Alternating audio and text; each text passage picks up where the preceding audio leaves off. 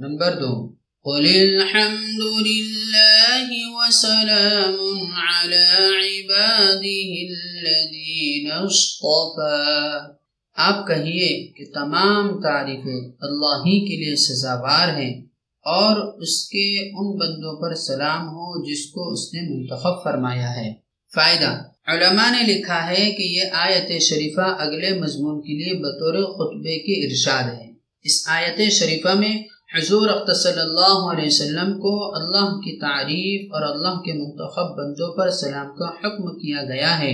حافظ ابن کثیر رحمۃ اللہ علیہ اپنی تفسیر میں تحریر فرماتے ہیں کہ اللہ نے اپنے رسول صلی اللہ علیہ وسلم کو حکم فرمایا ہے کہ سلام بھیجیں اللہ کے مختار بندوں پر اور وہ اس کے رسول اور انبیاء کرام ہیں۔ جیسے کہ عبد الرحمن ابن زین ابن اسلم رضی اللہ عنہ سے نقل کیا گیا ہے عباده الذين اصطفى مراد انبیاء علیہ السلام ہیں جیسا کہ دوسری جگہ اللہ کے پاک ارشاد سبحان ربك رب العزة